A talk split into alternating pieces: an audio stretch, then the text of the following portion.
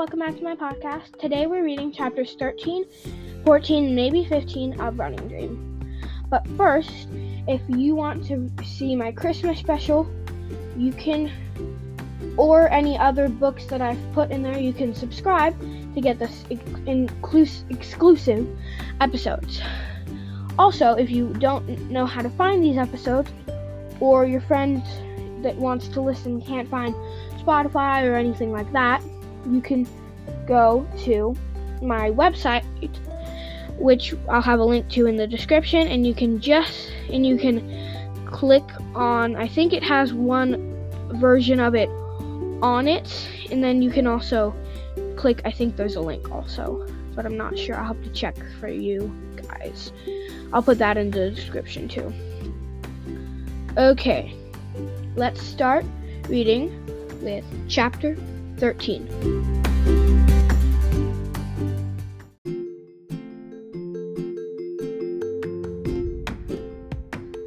Chapter 13. After school, Fiona is willingly across the campus in the direction of the courtyard when she says, I just realized who something. What's that? Guess who wasn't at your party today? Uh, who? Meryl. I shift my backpack in my lap. Did I miss her? No. I twist a glance at Fiona. Forget about her, would you? Fiona grunts. Hard to. Look, I know you hate her, but I'm starting to think you're obsessing about her because you like him.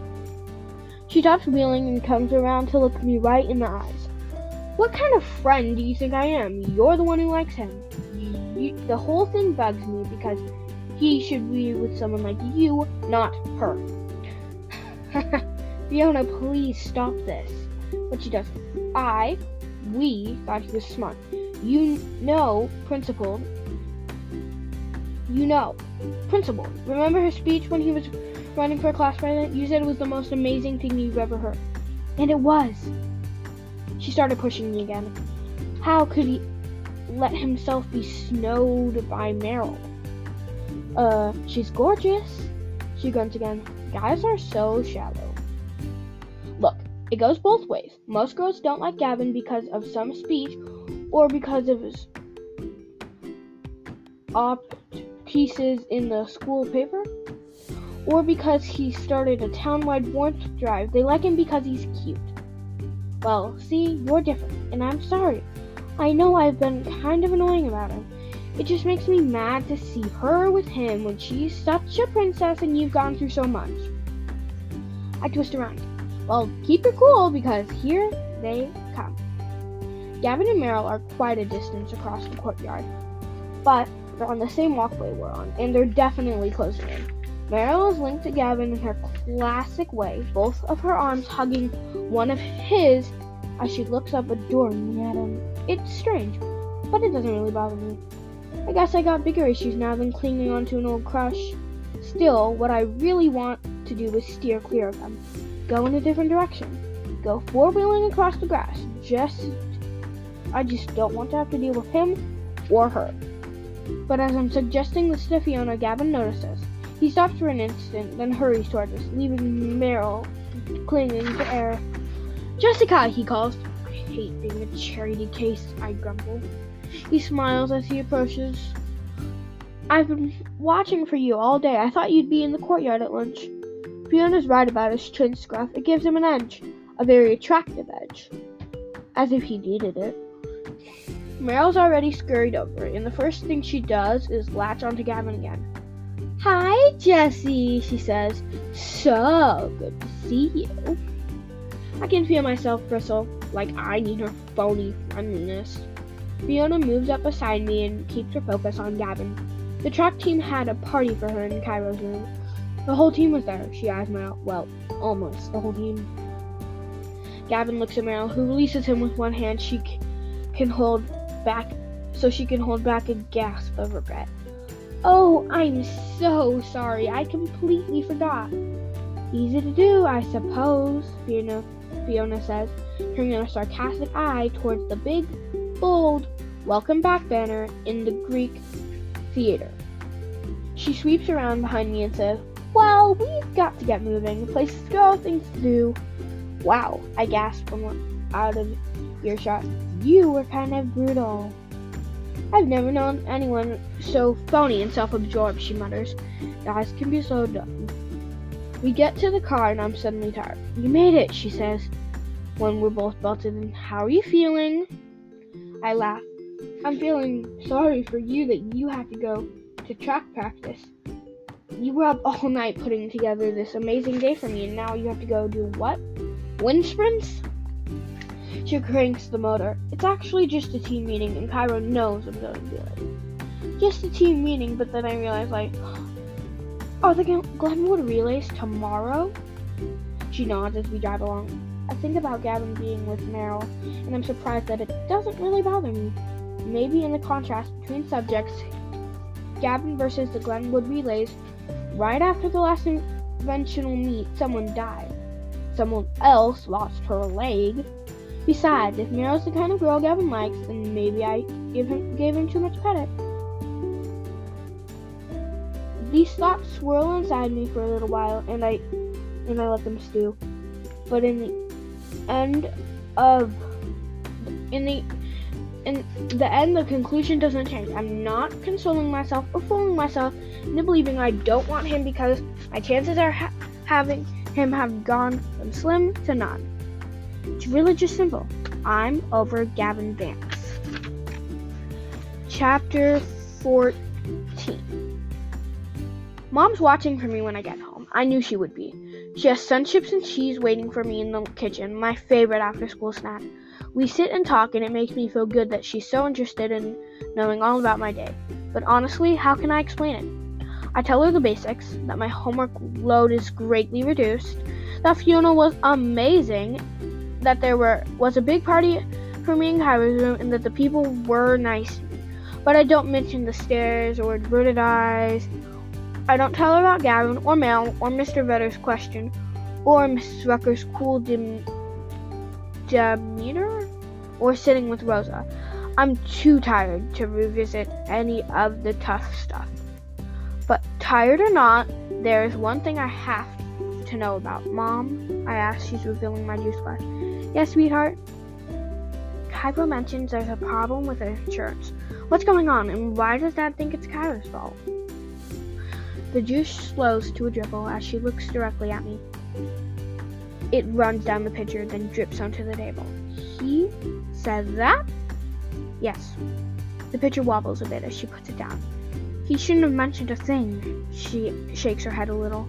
Your father will be furious. Why? I don't get that. I don't get it at all.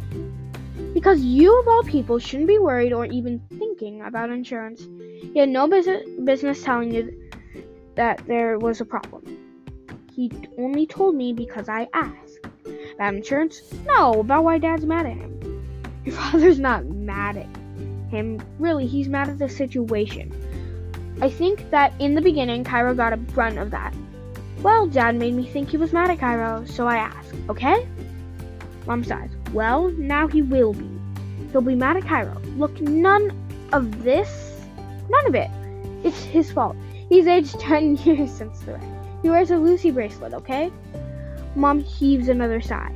So, tell me what's going on with insurance. I don't understand what the big problem is. I stare at her. She considers this for what seems like an eternity. Finally, she takes a deep breath. It's nothing that time won't take care of.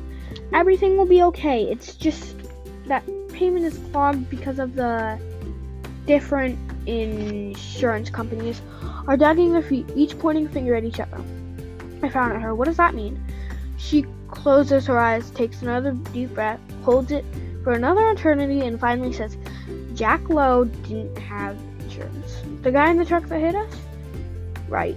See, normally, since the accident was his fault, his insurance company would pay your medical bills, but he didn't have insurance. His truck wasn't even legally registered. He had current tags, but the police think he peeled it off of another vehicle to avoid getting stopped. I let this sink in. But who does he work for? Don't they have insurance? He, she sighs. He worked for himself. He was a freelance junk hauler and got paid by the job. So that's it. There's no insurance, no money.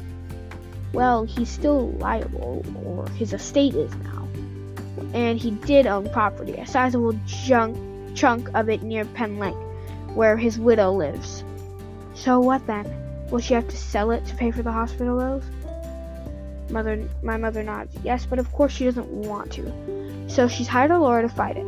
Meanwhile, the school district and the bus company are both claiming no fault and so far haven't picked up any of the expenses. Wait, the buses aren't owned by the school? That's right. Apparently they're owned by a subcontractor with a separate insurance. It's all very complicated, with lots of people in lots of offices claiming it's not their liability. A question hovers in my mind, but don't we have insurance? My voice is small because I'm pretty sure I already know the answer. We do on your dad, health, life, disability, but we got the works on him. She shakes her head and wipes the juice on the napkin. We used to have it for the rest of us, but the cost was so high we let it go. And we never imagined this. I let it, this all sink in. Then I ask, So who's been paying the bills? Her lips pinch together as she breathes in through her nose.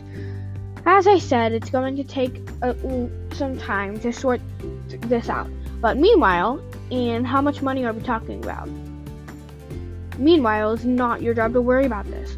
It will all work out itself. Your sole focus should be getting back into life, she smiles at me, which it sounds like you did a great job of today. I, I'm quiet, thinking she gets that way too.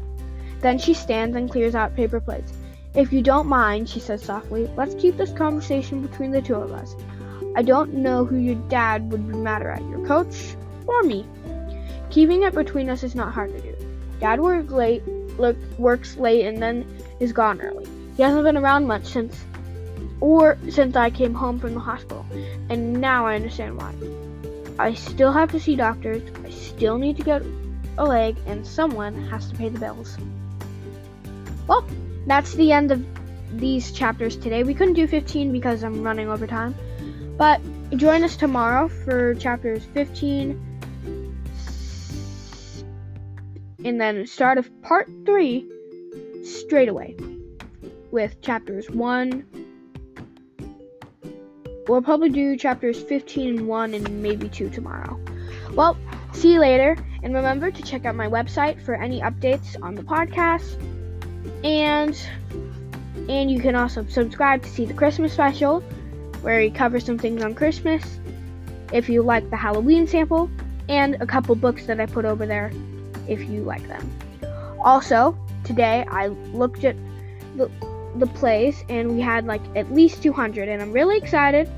So, thank you all for listening to my episodes. And I will see you next time. Goodbye.